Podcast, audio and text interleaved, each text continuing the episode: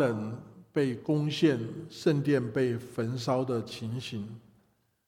那我用的经文是耶利米哀歌，这是耶利米在耶路撒冷被毁以后所写的歌。那我觉得他的心情常常可以帮助我们在我们面对到各样难处的时候，能够进入到那个痛苦中间，然后仰望神，从神的恩典里面出来。感谢主！我不知道如果大家扪心自问。二零二零年，你过得好吗？现在到了十二月，我们就在想说，今年就要结束了，我怎么样让这今年的结束结束的好？英文叫做 “finish well”。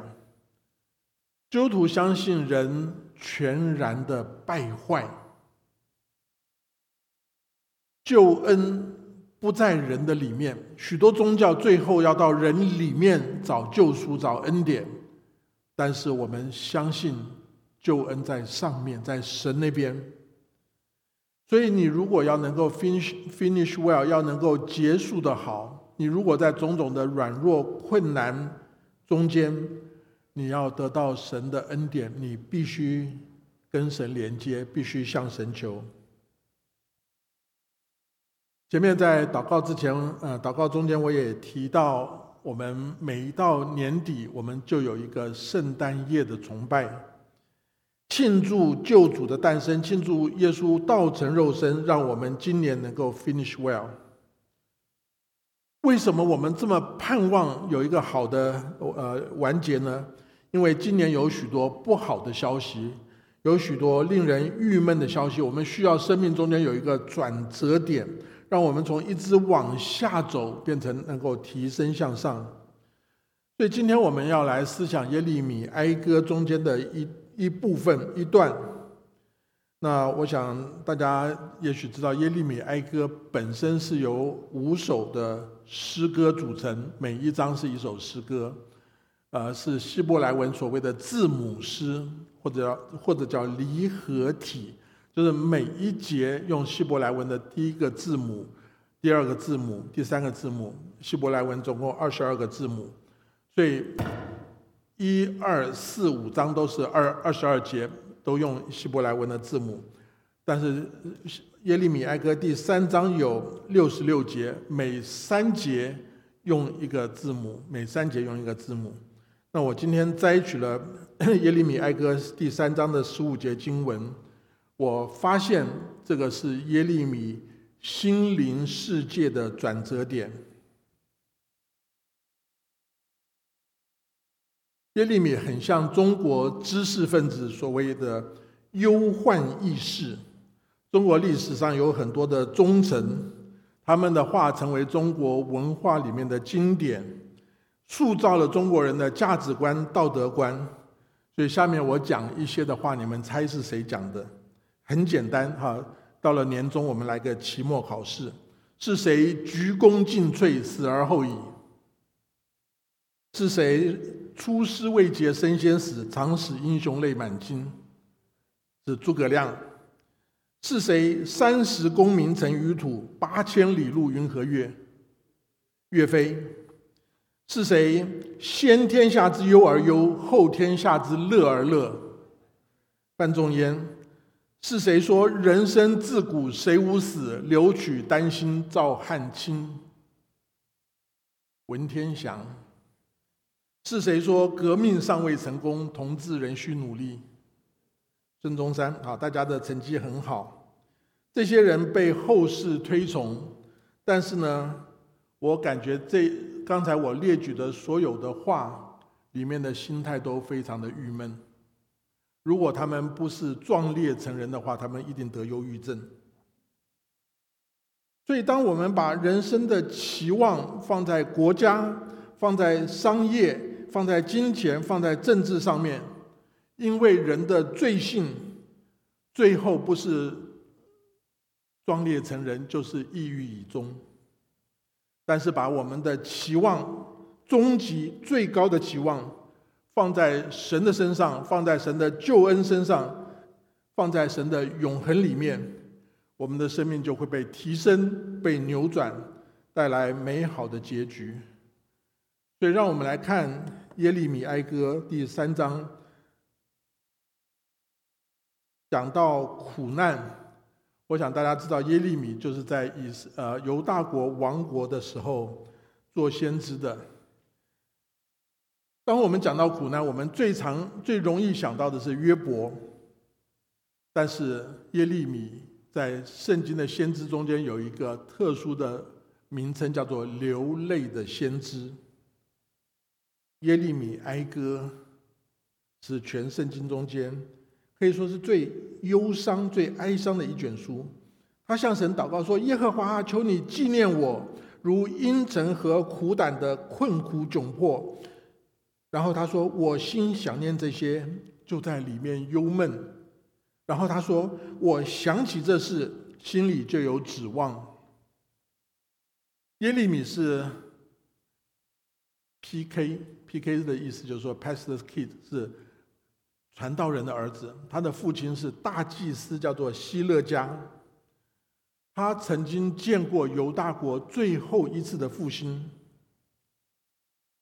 然后复兴之后，犹大国就开始渐渐的衰落，所以他传神的信息、传神的责备，人家不喜欢听，就被人厌弃逼迫，甚至把他关到地下的水牢里面，挨饿受苦，性命不保。因为当时整个犹大国的信仰败落，神没有同在。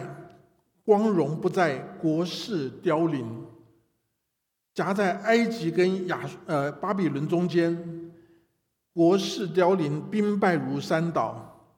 在开始那个呃那张图片，就是一张图画，耶路撒冷被毁，圣殿被焚烧的图画。耶利米怎么形容呢？说如阴沉和苦胆的困苦窘迫。描述他自己的心情，描述他的国家民族所遭遇的苦难。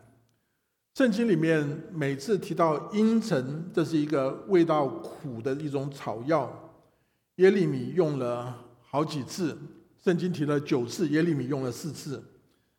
苦胆是动物的内脏，也是极苦的食物。中国人有一个人叫做卧薪尝胆，是谁？为什么要尝胆呢？因为他要吃那个苦的味道，提醒提醒他苦的情形。圣经常常用苦胆来形容百姓所受的苦，所以一个人在苦中反复的思想是很正常的事情。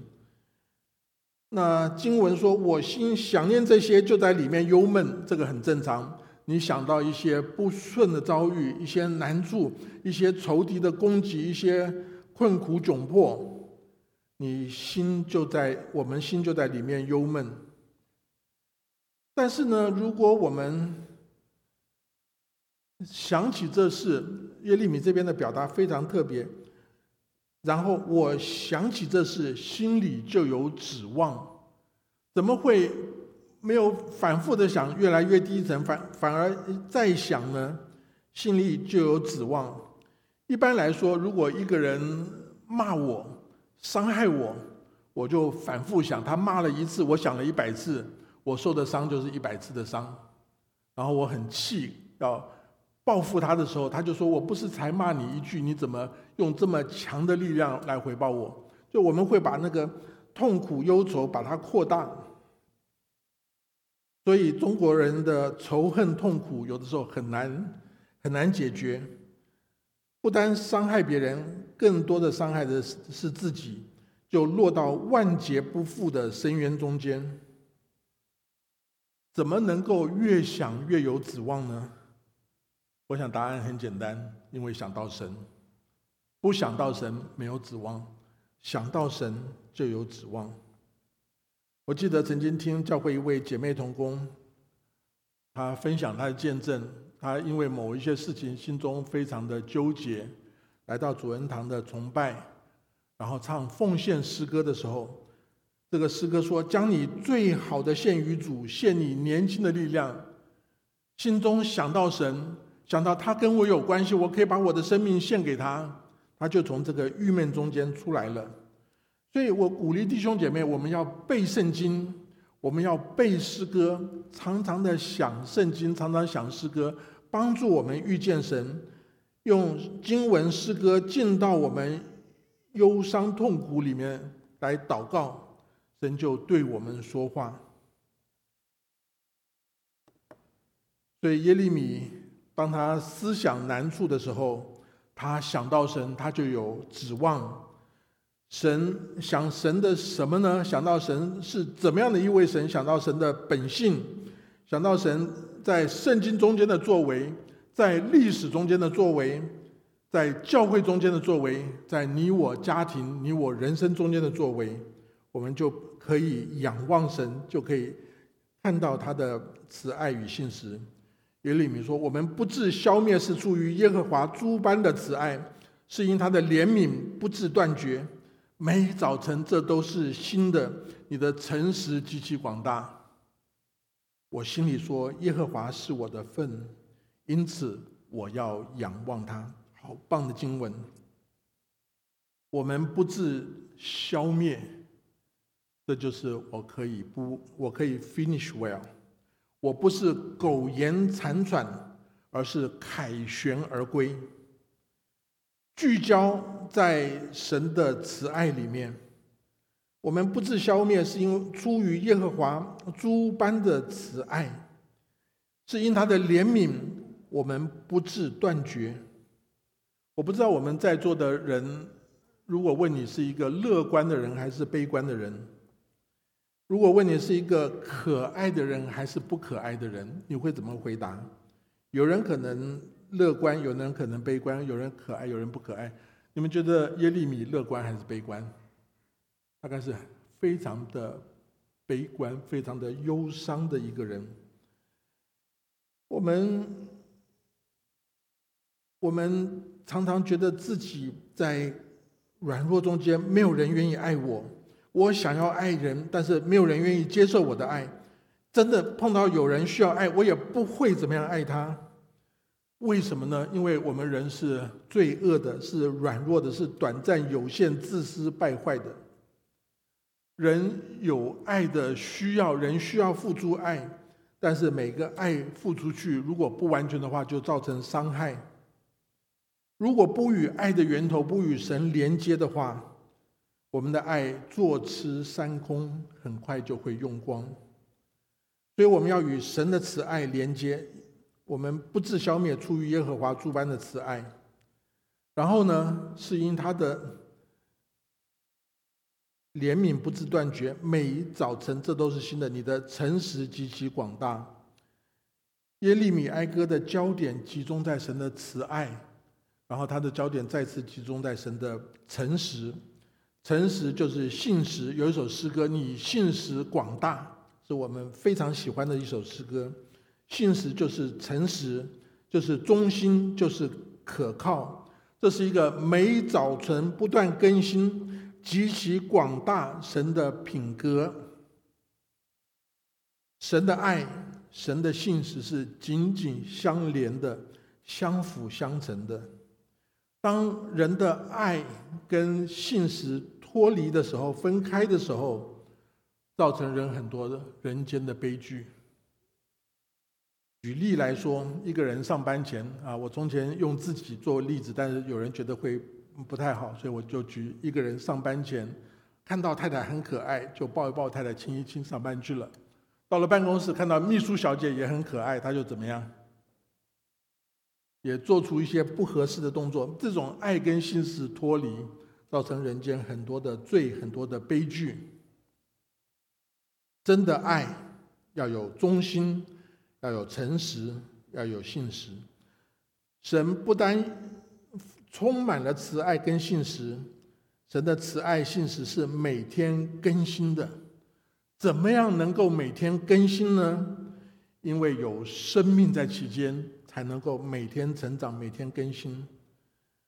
神创造的能力，神赐下生命奇妙生命的大能，我们相信神是创造者，他是是生命者，这是我们信心的基础，信心的确据。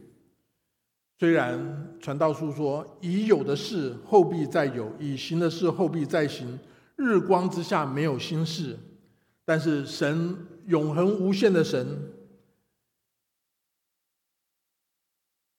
耶稣虽然是不改变的，昨日今日到永远是不改变的，但神是我们生命救恩的确据。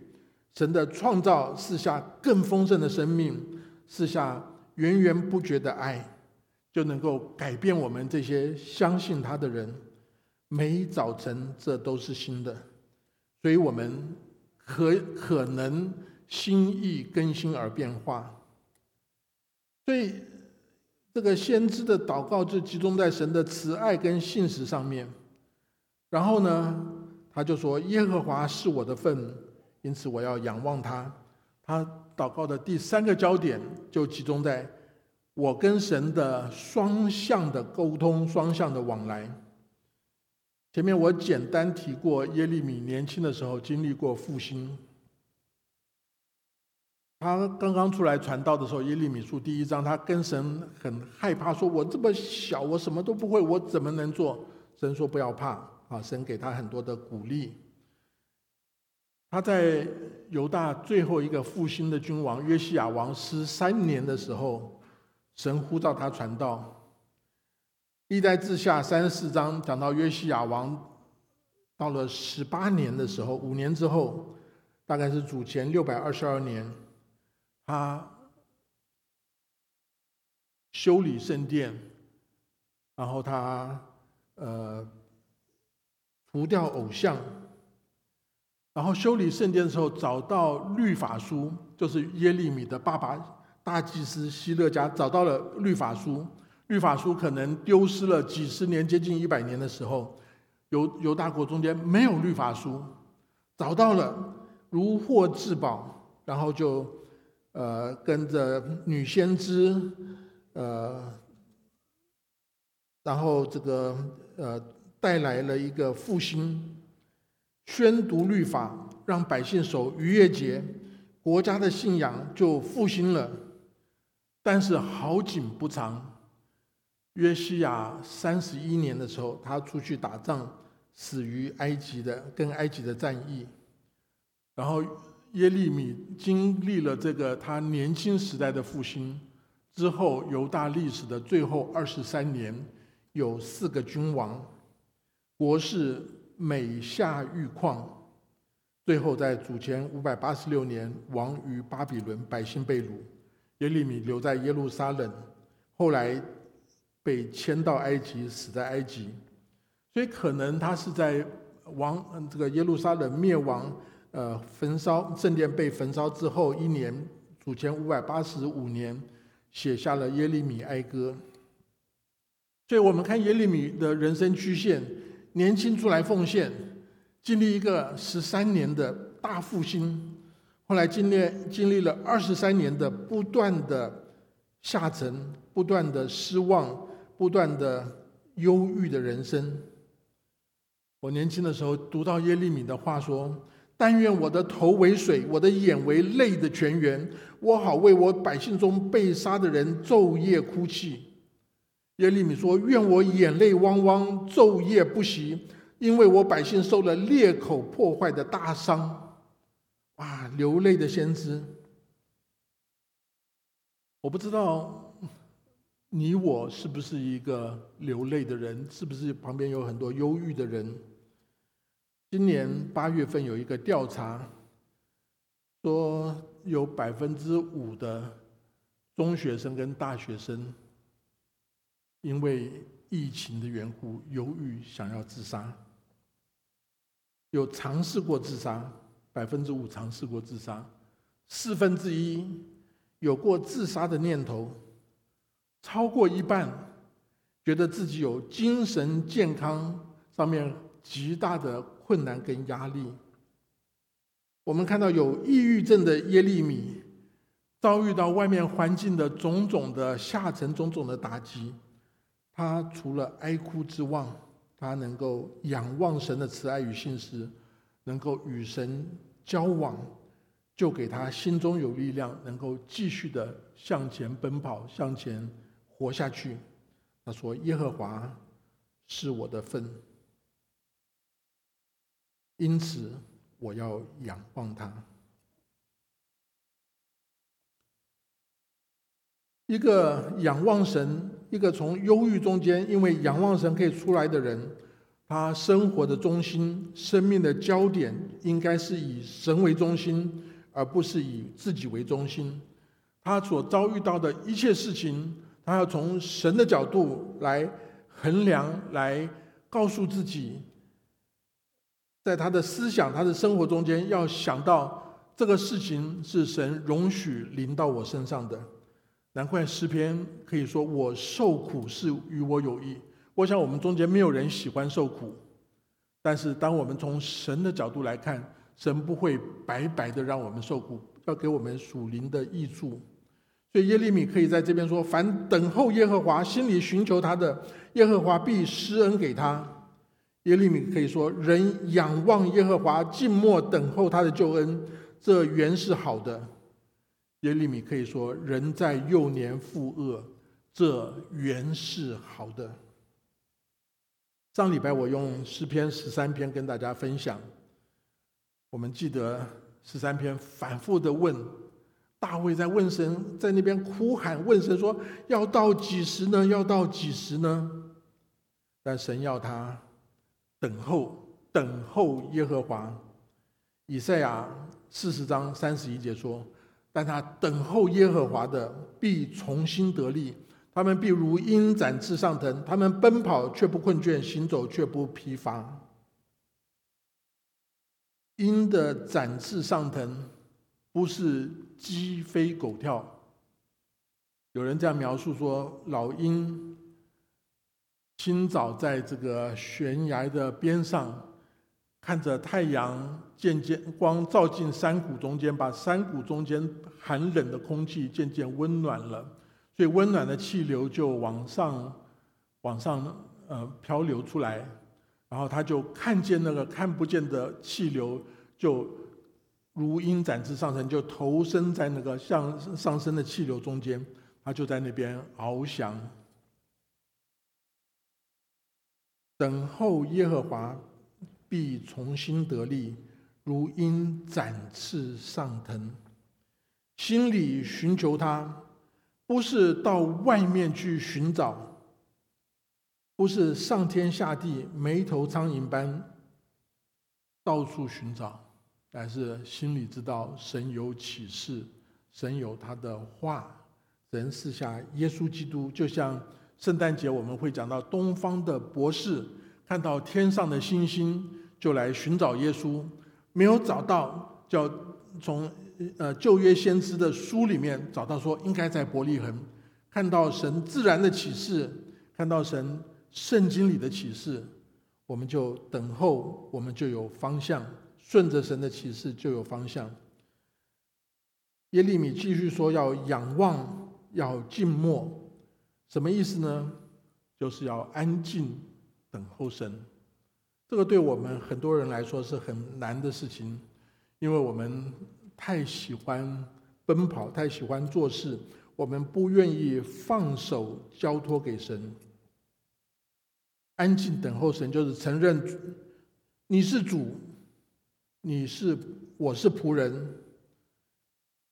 罗马书告诉我们说，在难处中间，我们要宁可让步，听凭主怒，因为经上记着主说：“深渊在我，我必报应。”仰望，等候，把自己交托。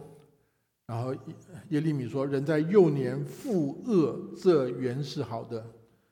负恶就是谦卑的服侍，很久的忍耐，甘愿受苦。我们常常可以吃苦，但是我们不愿意吃亏，不愿意受气。但是耶稣的榜样就是。”受苦、吃亏、受气，人的文化以人为中心，造成许多的影响。我们追求胜利，所以我们无所不为。我们不知错，不认罪，不服输，不让步，不吃亏。我再加一个不要脸，远离了圣经里的品格，远离了圣经里的标准。有首诗歌是呃尼托森弟兄写的。我记得董长老在分享尼托尼弟兄的一生的时候，有引这首诗歌。他说：“让我爱而不受感戴，让我视而不受赏赐，让我尽力而不被人记，让我受苦而不被人堵。”今天我们很多人把这个“不”字拿掉，让我爱而受感戴，让我视而受赏赐。让我尽力而被人记，让我受苦而被人堵，这常常是我们的心态。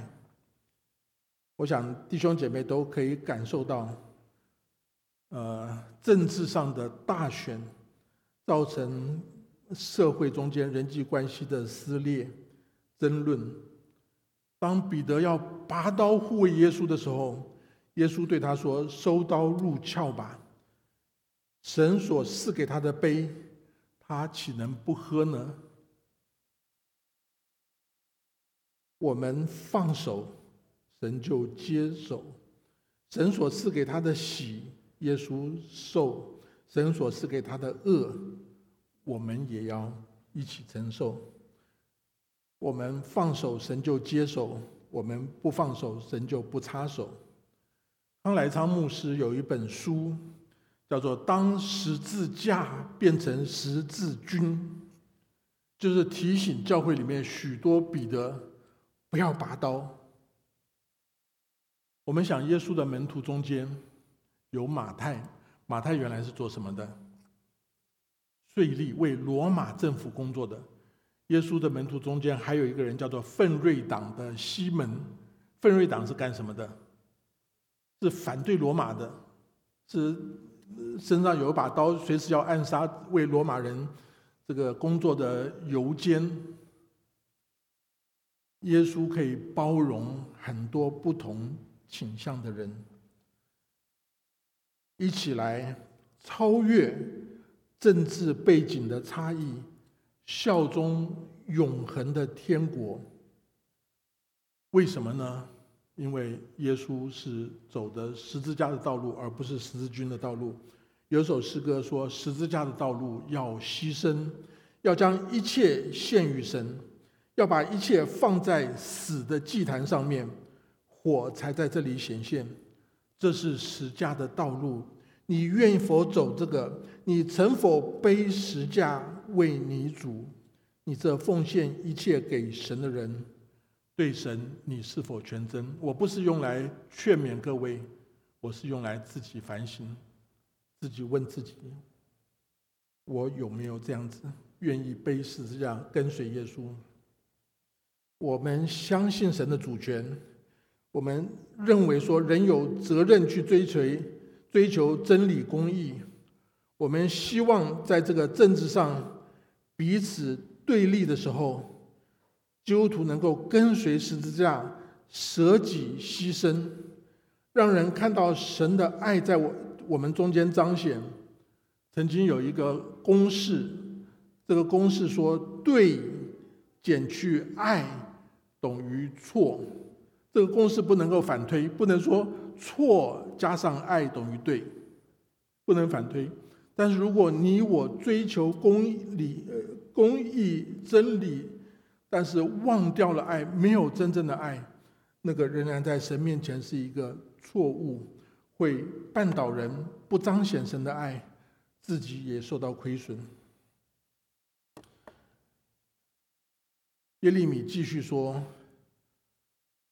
他当独坐无言，因为这是耶和华加在他身上的；他当口贴尘埃，或者有指望。”他当有人打他的腮颊，要满受凌辱。虽然我们常常讲说，鼓励大家来聚会，基督徒要团聚，基督徒不是单打独斗，是在一起彼此团聚，一起追求，才要放在一起，火才会持续，才会旺。但是神容许我们经历孤单、孤独的时刻。诗篇九十一篇，黄子佳牧师主日信息用的经文，就说住在至高者隐秘处的，隐秘处就是内室跟神同在的生活，是一个一对一的关系。他当独坐无言，在受苦中的人要学习少说话。才能听到神的声音。我们说太多话，我们听太多其他声音，我们就找不到神的声音，我们就看不到苦难中间有神的美意。诗篇三十九篇第九节说：“因我所遭遇的事出于你，我就怎么样，默然不语。”我们喜欢为自己辩白，我们喜欢说服别人。但是，如果我们所遭遇的是神许可的，我就默然不语。受苦中间的约伯，经过许多的争论、许多的辩论、许多的讨论，最后他就后悔自己说话太多。约伯记四十二章五到六节，他说：“我从前风闻有你，现在亲眼看见你，因此我厌恶自己。”厌恶自己，变成说厌恶我的言语，在尘土和炉灰中懊悔。尘土和炉灰中懊悔，就像耶利米这边说的，他当口贴尘埃。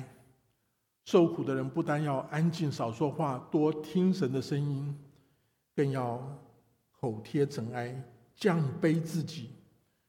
许多人骄傲。自恋、自我膨胀，当别人没有足够尊重你的时候，就容易生气。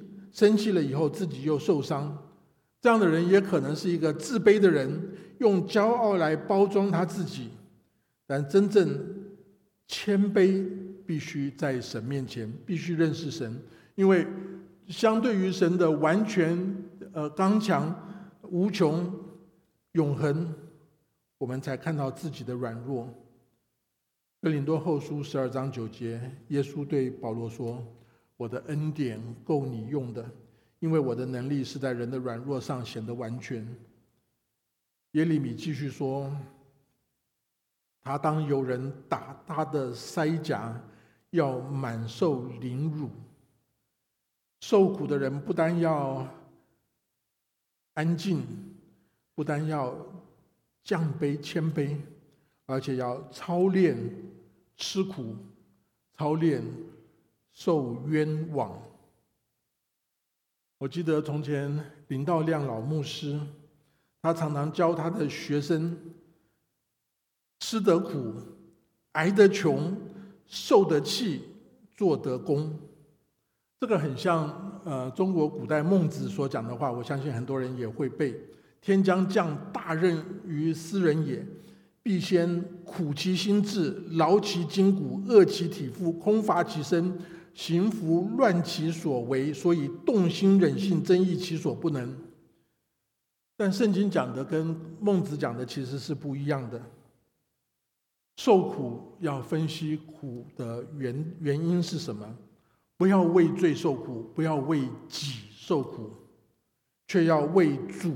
受苦，却要为义受苦，在苦难羞辱中间，就是十字架中间，我们遇见耶稣，与他联合。我们都很喜欢的一节经文，《加拉太书》二章二十节：“我已经与基督同定十字架，现在活着的不再是我，乃是基督在我里面活着。”每一个人人生经历中间，神可能都给你一段旷野的时间，在旷野中间，魔鬼来试探你，魔鬼的试探让你一不小心就粉身碎骨，万劫不复。但神也会使用苦难来试炼你，让你在苦难中间更加的谦卑。也更加的坚强，百炼成钢。对基督徒的人生，其实是一个对于救恩认识的人生，对于福音经历的人生。在这一段的经文，我选的这一段最后结论说：主必不永远丢弃人，主虽使人忧愁，还要在他诸般的慈爱发怜悯，因为他并不甘心使人受苦，使人忧愁。基督是好牧人，他来寻找拯救失丧的人。一百只羊掉了一只，他去寻找。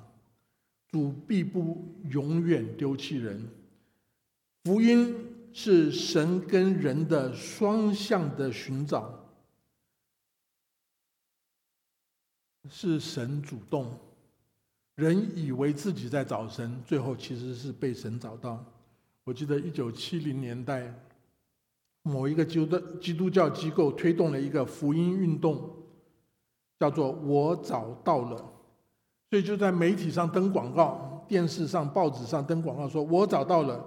你也可以找到，请打电话多少是教会的电话号码？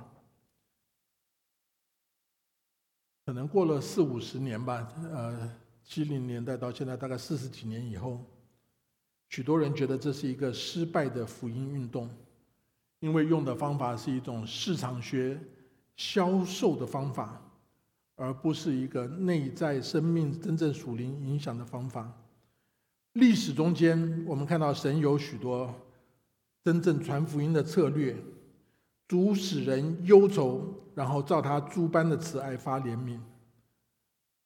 我想我们在座很多人可能都没有经历过一九四九年中国的政权改变，战乱使许多人逃到了香港、台湾，所以造成了台湾教会在一九五零年、六零年代的复兴。这个复兴推动了在台湾的校园工校园福音工作，栽培了很多校园的呃基督徒，然后出国留学，带来了海外华人教会的兴旺。那在中国，呃，北美的华人教会大概从六零年代、七零年代到八零年代，我们教会是一九八一年成立的，所以是是受到这些福音运动的影响。中国。在一九六六到七六的十年文革之后，一下子福音就爆发了，好像受到这个呃文文革的影响之后呢，一下教会极度的复兴成长，然后成长渐缓，神又借着一九八九年的一个事件之后。许多人寻求信仰，我想我们今天还会碰到许多人在受到一九四九年、一九六六零七零年代、一九八九年的影响，影响到他们的信仰。但近年来，这些福音的热潮已经渐渐的冷却，信主的人减少，教会的成长缓慢。这几年在中国的教会受到许多政治上的限制，情况相当的艰难。特别今年、去年到今年，疫情对全世界有极大的冲击，而选情对美国社会教会也有极大的冲击。我想，我们看二零二一年快要来了，未来还是有许多的难处与挑战。但当我们仰望神的时候，我们相信神创造、神掌管、神救赎、神将来还要审判，所以能够让万事互相效力。